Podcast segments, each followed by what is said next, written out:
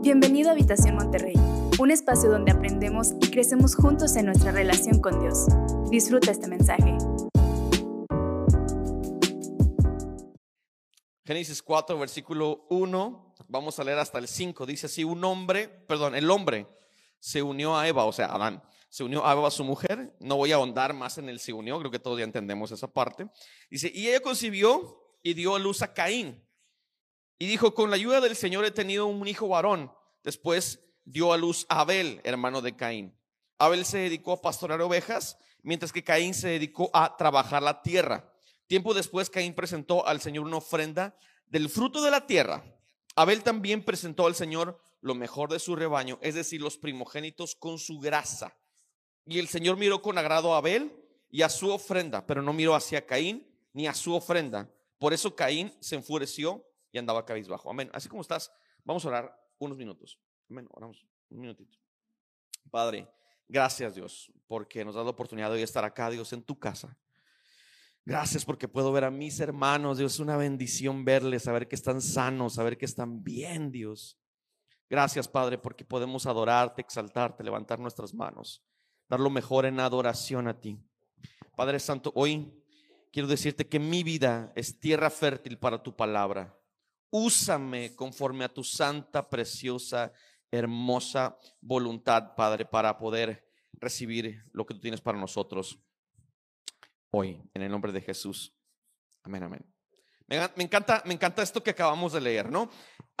muchos pastores, rabinos, eh, estudiosos de la palabra, teólogos, se han quebrado la cabeza tratando de entender por qué Dios recibió la ofrenda de Abel con agrado y la ofrenda de eh, Caín no la recibió, o sea, no, no le agradó tanto como la de Abel. O sea, se han quebrado la cabeza en decir y, luego tienen algunas interpretaciones muy personales acerca de por qué, ¿verdad? Ahora, recuerda que para este punto no había, digamos, una instrucción en el tema de ofrenda, porque todavía no estaba la ley.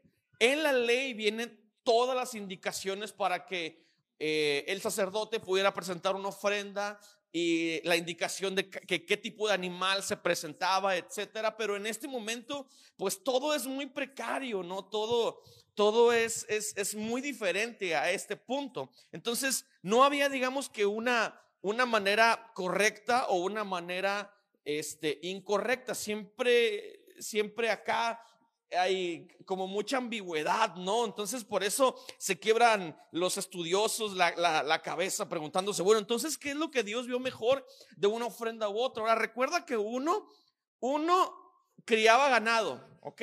O sea, tenía ovejitas, era pastor, y el otro labraba la tierra. Lo único que yo puedo entender es que Dios le gusta más la carne que las verduras, ¿verdad? Es lo único que yo puedo entender, dice Sharon que no, ¿verdad? No creo yo eso. Yo, Dios, a mí se me hace que sí, algo por ahí debe de ser, ¿verdad? ¿Alguien está hoy haciendo acá el, ayuno de Daniel? Ay, Padre bendito, qué tremendo, ¿verdad? Este, pásame 10 tortillas, le digo a Sabri para poderme llenar bien, ¿verdad? Con esas verduras que me estás haciendo. Pero no, no se crea, no, es eso. La, la, Biblia luego lo explica en el, en el libro de Hebreos, el libro de Hebreos, capítulo 11, versículo 4. Fíjate lo que dice.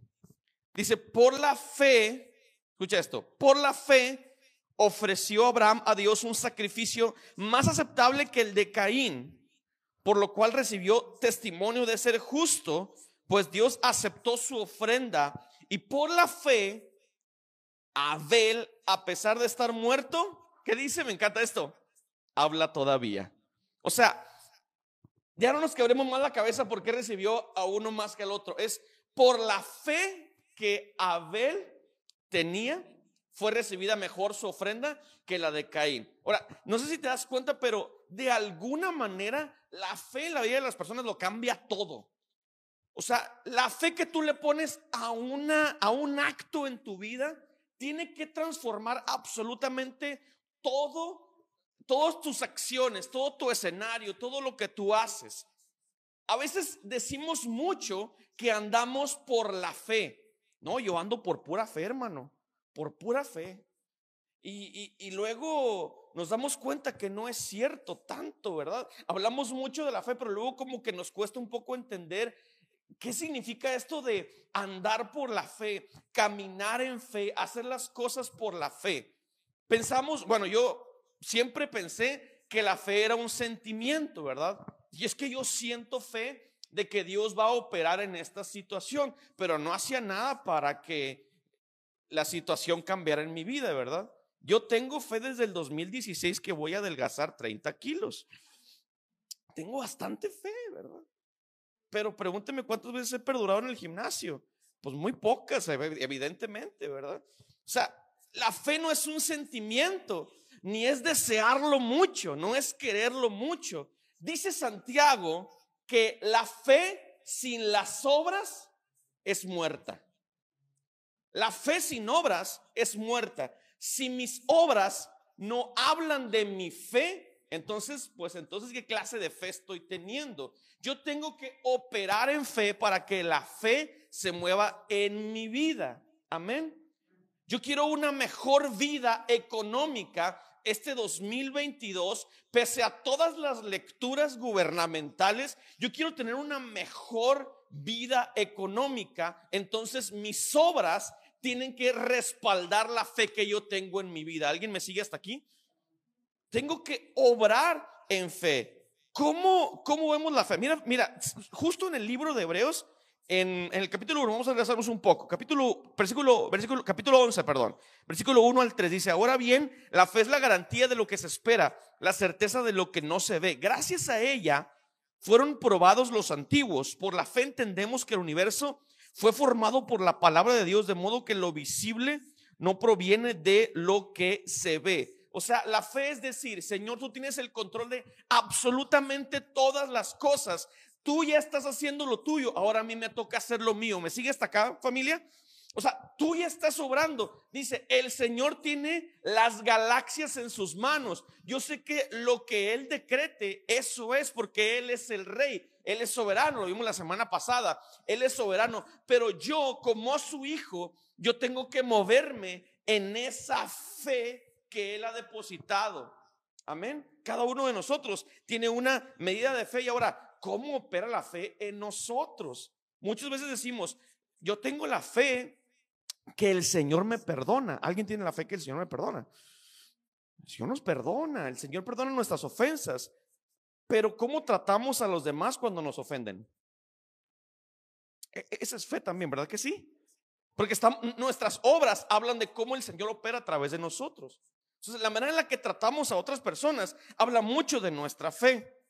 Ahora, sí o no, para los que estamos ahorita haciendo devocionales diarios temprano, sí o no, Fe es apartar tiempo para Dios.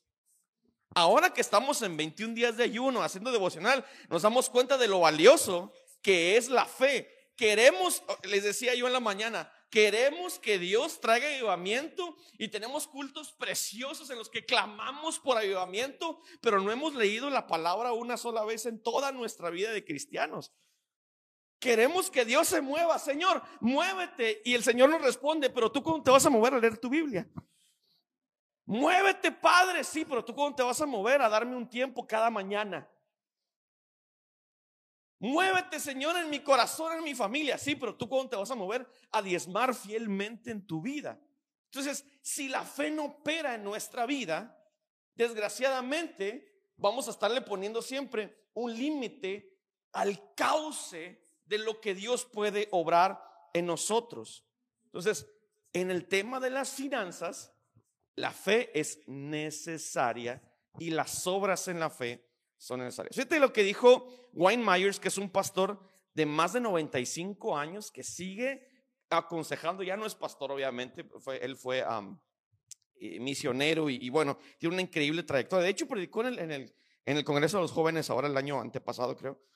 Wayne Myers dice, un cristiano no es suficientemente salvo hasta que se salva su cartera. ¿Alguien le hace sentido esto? Nadie es suficientemente salvo hasta que se salva su cartera. ¿Por qué? Jesús lo dijo. Jesús dijo, ahí donde está tu tesoro, ahí está tu corazón.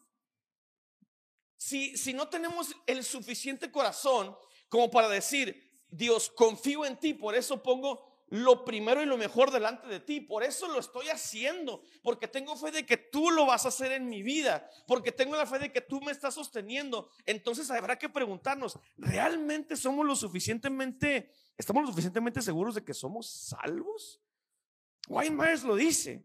Ahora, fíjate lo que dice Proverbios 3. Ahora sí vamos a ir entrando al tema que quiero decirles. Proverbios 3, versículo 9 y 10 dice, honra al Señor con tus riquezas y con los primeros frutos de tus cosechas.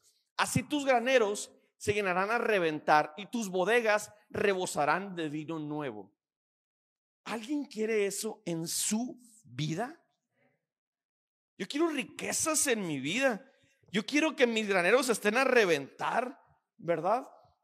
Ahora yo sé que para nosotros esto puede ser como una analogía, porque es muy de esa época, ¿verdad? Pero pues la verdad, yo sí quiero tener dinerito en mi tarjeta de banco, ¿verdad? ¿Alguien más quiere eso? Yo quiero tener dinero para prestar, no andar pidiendo prestado. Yo quiero tener dinero para bendecir a mis padres, no decirle a mi mamá, mamá, ¿no tienes unos 300 pesos que me prestes? No está mal, ¿verdad? Pero eh, yo quiero tener para bendecir.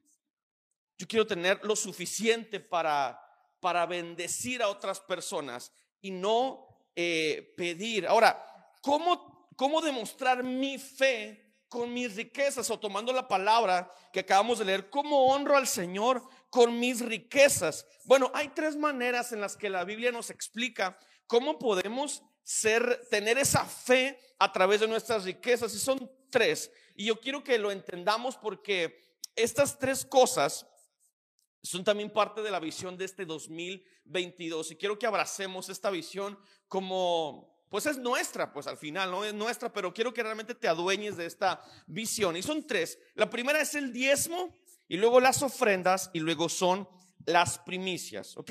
Son tres maneras que la Biblia nos enseña cómo podemos ser fiel y tener fe. Son diezmos, son ofrendas y son primicias. Ok, primero quiero, quiero explicar primero lo primero. Sale, vale, así que póngame mucha atención. ¿Está listo?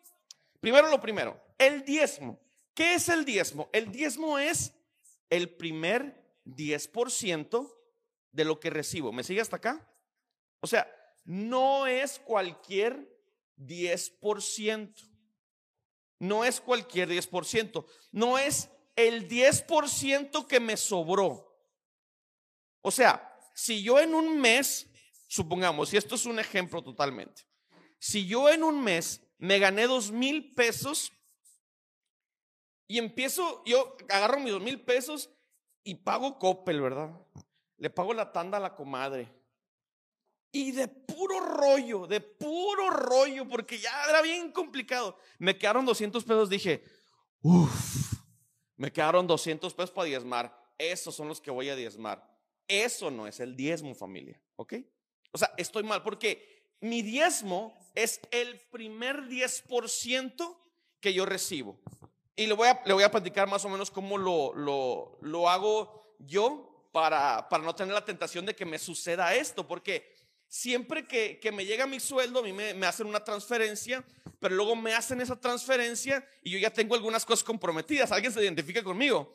Eh, claro, ya tienes algunas cosas comprometidas, tienes que pagar la renta, tienes que pagar la luz y tienes que pagar muchísimas cosas que pues bueno, son parte de nuestra vida. Entonces, imagínate esto, a mí me llega, a mí me llega, eh, me, depositan de mi trabajo y lo primero que yo hago es transferirle a mi pastor. Le digo, pastor, listo, aquí está mi diezmo. Ahora sí, empiezo yo a organizarme con los pagos, con lo que tengo que hacer. ¿Qué, ¿Cuál podría ser tu diezmo? La mayoría de los que estamos acá tal vez pudiéramos manejar la aplicación del banco que, que en el que nos depositan en, nuestra, en nuestro trabajo. Entonces, el, el, la mejor estrategia es que tú recibes ese dinero, ¿verdad? Te llega, óralo, ¿verdad? Y dices, hago una transferencia a la, al, al banco de mi iglesia local o a la cuenta de mi iglesia local. ¿Me sigue hasta aquí, familia? Eso sería lo más óptimo. Ahora, ya entendimos lo que es el diezmo. Es el primer 10% de lo que recibo. No el último 10%, no el 10% de la mitad. Es el primer 10%. Las ofrendas es una cantidad de dinero por encima del diezmo. Ok, yo ya di mi diezmo, que es lo que me tocaba delante de Dios. Mis ofrendas es lo que yo quiero dar aparte de mi diezmo. Podemos dar ofrendas en nuestra iglesia local, ¿verdad? Nosotros venimos y decimos, ¿sabes qué? Pues gané dos mil pesos, doy mis primeros 200 pesos o separo mis primeros 200 pesos y los doy, pero quiero dar algo más. Quiero dar otros 300, quiero dar algo más porque este mes agarré una muy buena comisión. Paz de Cristo los vendedores que tenemos hoy acá. Agarré una muy buena comisión, entonces pues voy a dar una parte de esa comisión porque me fue muy bien en este cierre de, de mes. Eso es una ofrenda. Ahora, también puedes dar una ofrenda generosa a alguien que no, alguien que no la está pasando muy bien, ¿verdad? Te enteras de que alguien de tu grupo conexión, un vecino, la está pasando muy mal. Como ahorita nos comentó Mari, teníamos COVID y, y estábamos bien complicados porque no estábamos recibiendo dinero. Te enteras de eso, separas una parte y dices, esta parte o esta este, despensa que yo compré va a ser una ofrenda obviamente para Dios, pero para mis hermanos. Y esa es una ofrenda agradable delante de la presencia de Dios. Entonces, separas uno, a veces da ofrenda también para las misiones. Tenemos un amigo que se llama Jaciel Castillo, que ahorita creo que está en Estonia, ¿verdad? De repente le puedes hablar a Jasi, Jasi, pásame tu número de cuenta, quiero transferirte tres mil pesos. Quiero transferirte cinco mil pesos para que Dios bendiga la obra que Dios está haciendo a través de, tu, de ti, tu esposa, en Estonia, por ejemplo, ¿verdad? Entonces, ese puede ser una, una ofrenda agradable delante de Dios. Ok, ya vimos 10 vimos ofrenda y luego vienen las primicias. Ahora, las primicias me encanta porque las primicias es lo primero y es lo mejor. Fíjate cómo lo veían en la antigüedad. En la antigüedad se trataba de, de la siguiente manera. Cuando las personas labraban la tierra, ellos regaban semilla y luego venían los primeros frutos. Los primeros frutos, los labradores los cortaban, los separaban y eso los llevaban delante de la presencia de Dios. Ahora, esto es increíble porque ellos no sabían si la cosecha iba a estar buena. ¿Me sigue hasta acá? Ellos no sabían si, si, la cosecha iba a estar buena. Ellos no sabían si esos frutos que estaban recolectando iban a ser los únicos frutos que iban a tener en el año pero por fe agarraban eso, lo primerito, y lo presentaban delante de la presencia de Dios. ¿Me sigue hasta acá? Una persona que criaba, que ganado, ¿qué es lo que hacía? Esa persona agarraba este, un corderito de la, de la primera vaca que diera, perdón, del primer, este, eh, del primer eh, que diera su, su, su cría, y ese primero, de ese borreguito, lo ofrecían delante de la presencia de Dios. Ahora, no sabían si ese corderito iba a seguir teniendo corderos, ¿verdad? Yo, por ejemplo, que me dedico al ganado, no, no es cierto. Que no tengo finta, bueno, está bueno. Eh, en ese rollo, porque bueno, trabajo para ganaderos más bien, pero en, en, ese, en ese rubro, en ese rubro, eh, no se sabe muy bien porque uno le mete mucho dinero a una vaca, ¿verdad? Le metes mucho dinero a una vaca hasta que te da a los, al año más o menos su primer cría. Tú no sabes si esa vaca te va a seguir dando crías, a lo mejor es la única cría que te va a dar. No sé si te va a dar 20, no sé si va a ser muy próspera esa vaca, pero las primicias es, Señor, yo confío en ti, voy a agarrar esa, esa vaquita y te la voy a ofrecer. Voy a agarrar ese becerrito y te lo voy a ofrecer. Esos son esas eran las, las primicias, ¿verdad? Sayuri y yo eh, tuvimos un... Siempre, desde que nos casamos, nos, nos, decían, no, el primer año es muy difícil. ¿Alguien escuchó eso antes de, casarse? Bien difícil, la verdad van a batallar mucho en acoplarse. Lo que menos batallamos fue en acoplarnos.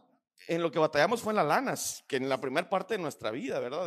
como, como matrimonio porque yo acababa de regresar de Sonora, yo no tenía un trabajo fijo en ese momento, pero los jóvenes se querían casar, ¿verdad? Y tenían mucha fe. Entonces, pues nos pusimos a chambear y todo, y, estábamos batallando muchísimo, y yo no tenía una entrada segura de dinero. Entonces, eh, había escuchado algo de las primicias y me puse a investigar acerca de las primicias, entonces yo hice un pacto con Dios y le dije, Dios, si, si tú nos das la oportunidad de tener un, trabajo fijo, si me das la oportunidad, lo primero que yo reciba, Padre, eso va a ser para ti. Ahora, la neta, no me quiero hacer el santo, ni me quiero hacer el, hombre de fe, ¿verdad? Porque la verdad es que me costó muchísimo, me costó tremendamente. Pero cuando se salió una oportunidad para mí muy buena de trabajo, este, me llegó ese trabajo y entonces me cayó mi primer sueldo a la cuenta y empezó la tentación. Y es que ya tenemos deudas. Y, y, sí, la verdad tenemos muchas deudas. Pero lo primero que hice fue hablarle a mi pastor. Le dije, pastor, este, quiero entregarte mis primicias, que es el primer salario. ¿Te acuerdas, amor? Es el primer salario. Que y, y fue bien tremendo. Y me encantó porque el momento fue muy hermoso. Llegamos, nos sentamos ahí en, en su sala. Él nos habló acerca de cómo Dios los ha bendecido y pues son familiares míos y yo he visto cómo Dios los ha bendecido tremendamente, cómo Dios ha sido con ellos, ha sido fiel. De hecho, me acuerdo, nunca se me va a olvidar, Pamela, una vez que me dijiste, dijiste, recuerdo cuando, cuando fuimos a la octava, que es la iglesia donde ellos pastoreaban antes, dijiste, recuerdo que llegué a la, octava y dije, aquí huele a prosperidad. Eh, ¿Te acuerdas que me dijiste eso? Este lugar huele a ¿Y, ¿Y cómo no va a ser así? Porque mi pastor siempre ha sido un hombre fiel y recto con los dineros. Siempre. Ha sido un hombre fiel con lo que él ha tenido siempre. Entonces cuando yo estaba recibiendo palabra de él, yo decía, tiene toda la razón el pastor, porque sus frutos hablan de su fe. Sus obras hablan de su fe. Y entonces cuando le di mi sobre al pastor, me sentí tan pleno, tan lleno y tan confiado en Dios, porque yo sabía que Dios tenía en control mis finanzas, ya no mías, nuestras finanzas. Sabía que el Señor tenía el control de absolutamente todo. Probó nuestro carácter, probó nuestra fe y empezamos a caminar en fe. Y de esa manera uno a través de las finanzas honra a Dios a través de nuestros diezmos, de nuestras ofrendas y de nuestras primicias. Ahora, quiero darte hoy tres principios de cómo puedes mejorar tus, tus finanzas en tu vida. Yo eh, sé que este, me falta mucho en esto y estoy aprendiendo muchísimo, estamos aprendiendo mucho a cómo organizarnos correctamente nuestras finanzas, pero lo que, lo que anhelamos este año es que este año nuestra vida financiera esté en el centro de la voluntad de nuestro Dios. Amén. Y que si pasamos un momento difícil, abrazar ese momento difícil, pero saber que Dios tiene nuestra vida financiera en sus manos. Así que está listo para estos tres principios, familia. Muy bien. Tres principios. Número uno, y que parece muy evidente, desarrolla un presupuesto personal y familiar. Desarrolla un presupuesto personal y familiar. Suena muy obvio, suena el cliché más cliché de todos los clichés en el mundo, ¿verdad? Pero no sé si alguien acá practique el, un, desarrollar un presupuesto anual de las cosas que vamos a, a, invertir y no solamente eso, sino de todo aquello que vamos a dar. Porque si no aprendemos a manejar nuestras finanzas, Rachel Cruz, por ejemplo, y Dave Ramsey ellos son ahorita maestros y enseñan mucho acerca de cómo eh, manejar tus finanzas personales, enseñan mucho a pastores, a empresarios acerca de cómo hacer esto. Y ellos dicen que hay tres áreas en, que, en las que uno puede hacer un presupuesto anual personal. Número uno es dar, número dos es ahorrar y número tres es gastar. Rachel Cruz dice, nosotros vivíamos en una tremenda crisis financiera como familia. Hasta que mi papá y mamá le pusieron un alto a, a esos vicios financieros y dijeron, ¿sabes qué? Ya no queremos vivir de esta manera, vamos a ponernos un alto y vamos a poner una... Un, vamos a hacer un plan, un presupuesto personal y familiar y vamos a decidir en qué vamos a dar, vamos a decidir en qué vamos a ahorrar y vamos a decidir en qué vamos a gastar nuestra, nuestras finanzas responsablemente, ¿verdad? gastar no me estoy refiriendo, aquí traigo 500 pesos y me los voy a gastar todos porque me sobraron. No, no estoy hablando de eso, estoy hablando acerca de gastar responsablemente. ¿Alguien me sigue familia? Ok, entonces eh, ellos se programaron, ¿verdad? Y dijeron, ¿cuántas deudas tenemos? Tenemos estas deudas, perfecto. Eso va en, el, en, el, en, el, en, el, en la parte de gastar, porque en la parte de dar ya supimos que en, dar está el diezmo y está la ofrenda, ¿verdad que sí? y las primicias. Ahí está el dar. El dar es algo sagrado que no lo podemos omitir aunque tengamos las deudas al tope. ¿Por qué? Porque ahí es donde viene tu bendición y tu confianza en Dios. Dar jamás lo puedes sacar de la ecuación en tu presupuesto personal y familiar. Es lo primero que tienes que decidir. ¿En qué voy a dar mi dinero al Señor? ¿Y cómo Dios va a tener control de mis finanzas en el dar? Eh, Rachel Cruz dice, yo siempre vi a mi padre que aunque estuviéramos en deudas tremendas, hacer un cheque a la iglesia local en donde iba. Cada semana él daba el diezmo de lo poquito que le llegaba. Cada semana y estábamos al tope de deudas, pero yo siempre lo vi escribiendo un cheque. Aquí está mi diezmo. Fiel, operando en fe. Oye, es que me llegó bien poquito esta semana. ¿Cuánto me llegó? ¿500 pesos? 50 son para mi diezmo. Son los primeros 50 pesos, son para Dios. Oye, es que necesitamos para esto, necesitamos para lo otro. Ok, Padre, 25 son para ofrenda. Oye, andas bien apurado porque no te es para el camión. Ok, Padre, 30, te voy a apoyar con 30. Y, y, lo demás voy a usarlo para pagar mis deudas y para ahorrar un porcentaje de esto. Cuando aprendemos a limitarnos, porque luego no, nos cae dinero, ¿verdad? Y lo último que nos acordamos es de dar, ¿verdad que sí? El diezmo no lo saqué del cajero. Y anda uno ahí el mero domingo sacando dinero del cajero, ¿verdad? Anda uno ahí, ay, padre, no saqué, no transferí a la, a la cuenta de mi iglesia, ya se me olvidó. Se me olvidó el pacto que había hecho con Dios que le dije que si me bendecía iba a empezar a diezmar. Se me fue la onda. ¿Por qué? Porque en nuestro plan financiero familiar no tenemos como prioridad el dar. El dar es lo primero, el ahorrar es lo segundo y el gastar es lo último, pero gastar responsablemente. Ahora, yo no sé si, si aquí haya personas que tengan muchas deudas de tarjetas de crédito, tarjetas departamentales, pero si eso ya está empezando a dominar tu vida y está empezando a hacer que dejes de dar a Dios lo que es de Dios, entonces déjame decirte que tú no tienes el dinero, el dinero te tiene a ti. Que, el dinero no trabaja para ti, tú trabajas para el dinero. Por eso lo primero siempre es, Dios, tú me bendijiste, de lo, de lo que recibo de tu mano, de eso mismo yo te voy a dar. Tú fuiste fiel conmigo, de eso mismo yo voy a ser fiel a ti. Señor, de esto tú me bendijiste tremendamente de donde no había salida y tú me diste una salida en medio de la tempestad, Señor, yo voy a ser fiel en medio de la tempestad.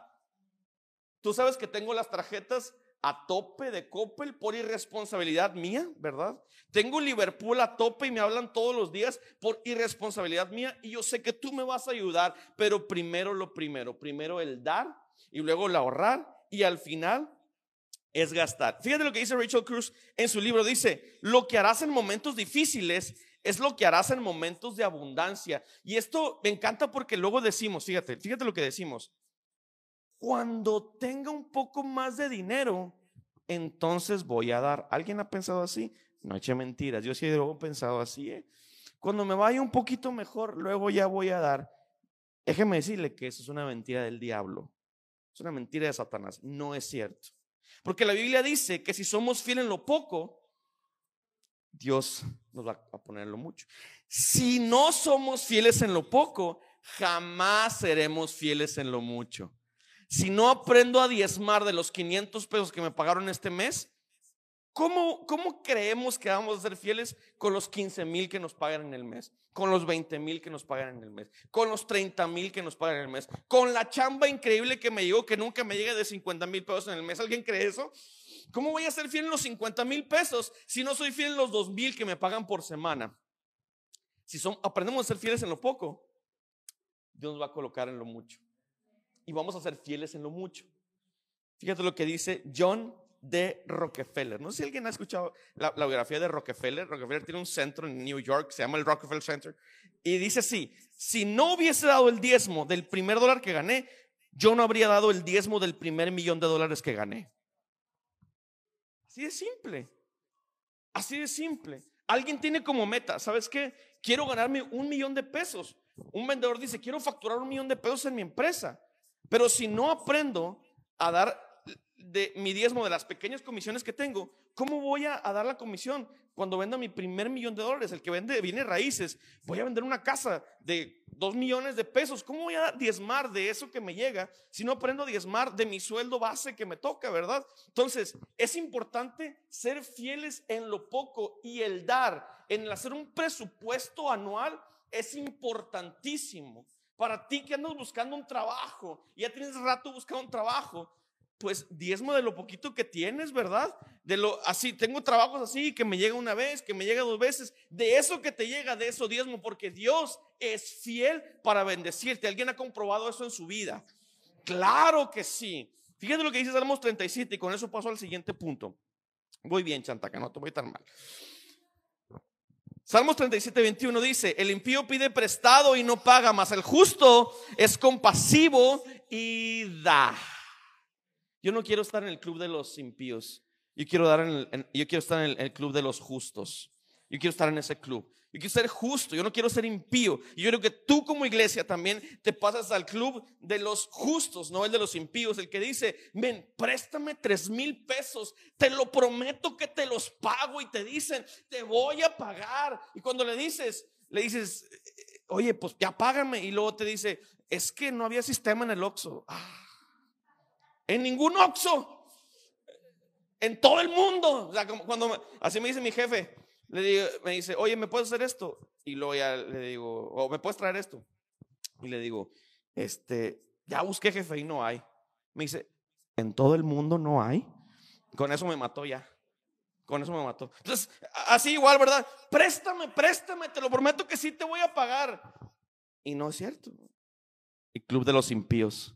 Pero aquí no tenemos club de los impíos, aquí tenemos el club de los justos. Eso, muy bien. Segundo punto. Y voy a ir terminando. Aprendamos a dar ofrendas extravagantes. Ofrendas extravagantes. Y, para ofrenda extravagante hay una lección increíble en la Biblia que está en Juan capítulo 12. Vamos a leer el versículo 1. Dice, seis días antes de la Pascua llegó Jesús a Betania, donde vivía Lázaro, a quien Jesús había resucitado. Allí se dio una cena en honor de Jesús. Marta servía y Lázaro era uno de los que estaban en la mesa con él. María tomó entonces como medio litro de nardo puro, que era un perfume muy caro, y lo derramó sobre los pies de Jesús. Secándoselos luego con sus cabellos, la casa se llenó de la fragancia del perfume. Judas Iscariote, que era uno de sus discípulos, y que más tarde lo traicionaría, ¿verdad? O sea, Juan siempre, este, eh, no, no voy a omitir eso, que más tarde lo, traicionó, ¿verdad? Dice, eh, mm, mm, mm, objetó, ¿por qué no se vendió este perfume que vale muchísimo dinero para dárselo a los pobres? Dijo esto porque se no, no porque se interesara por los pobres, sino porque era un ladrón y como tenía a su cargo la bolsa del dinero, acostumbraba a robarse lo que echaban en ella. Fíjate lo que dijo Jesús. Déjala en paz, respondió Jesús. Así como Gama que me levantó en la mañana me dijo, te espero temprano, le dije, déjame en paz. Respondió Jesús. Ella ha estado guardando este perfume para el día de mi sepultura. A los pobres siempre los tendrán con ustedes, pero a mí no, no siempre me tendrán. Ahora, es increíble cómo razona, cómo razona Judas, ¿verdad? Dice, es que si venden ese perfume y lo dan para los pobres,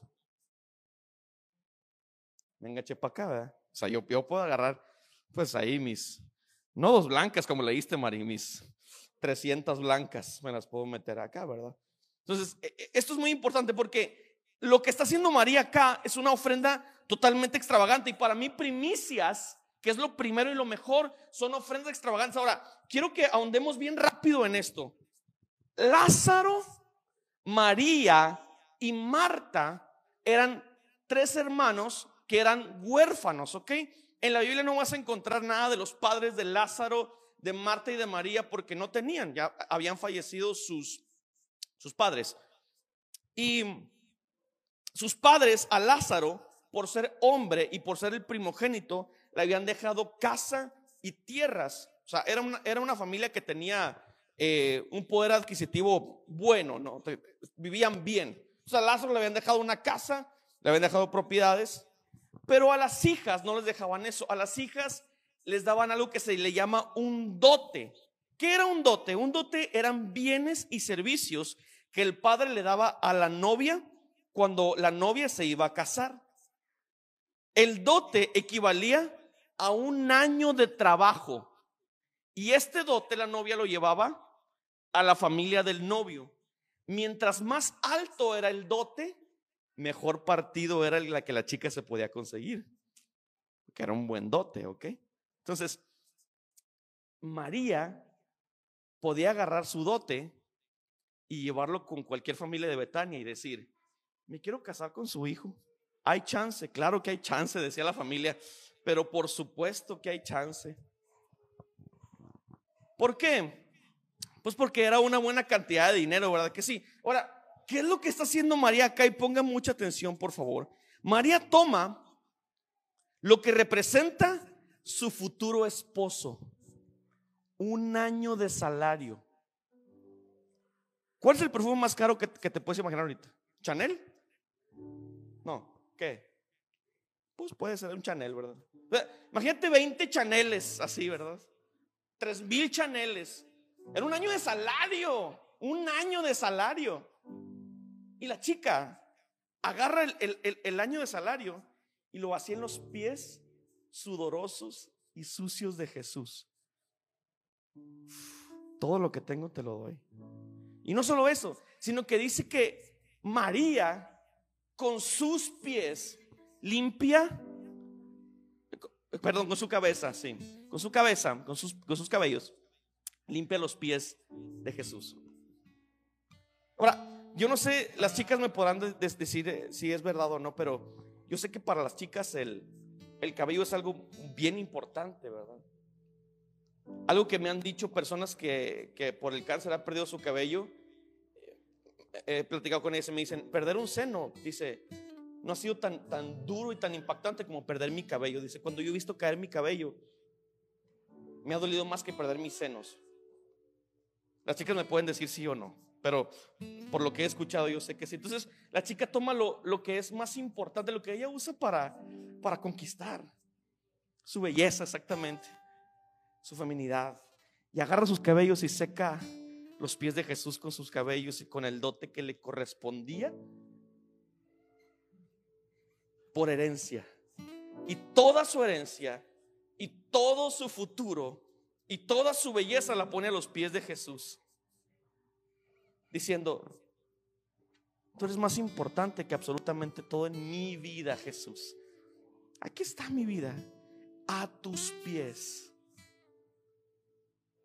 Ay, lo hubieran usado para los pobres. Cállate, hombre. Déjala en paz. Ella lo está dando todo. Todo, todo, todo. Ella me está poniendo e, encima de todas las cosas. Soy lo más importante para ella en este momento. Es una ofrenda extravagante.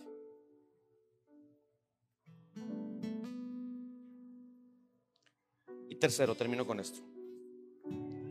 Ya dije que ya terminaba, pero ahora sí ya voy a terminar. Poner primero a Dios, familia, y por si no lo sabías, sí requiere un sacrificio. Si pensabas que te lo podías omitir, saltar, algo que yo les decía iniciando el año, no podemos estar viviendo un cristianismo de atajos. Ya basta de vivir un cristianismo de atajos. ¿Cuál es la mejor manera de no sufrir? Oye, a ver, explícame lo del ayuno de Daniel. Pero huevitos sí puedo comer. No. Pero crema. No. Pero leche. Pues la de almendra, pero lo recomendable es que no. Ok, leche de almendra. ¿Verdad? Oye, pero este, ¿y si no lo hago qué?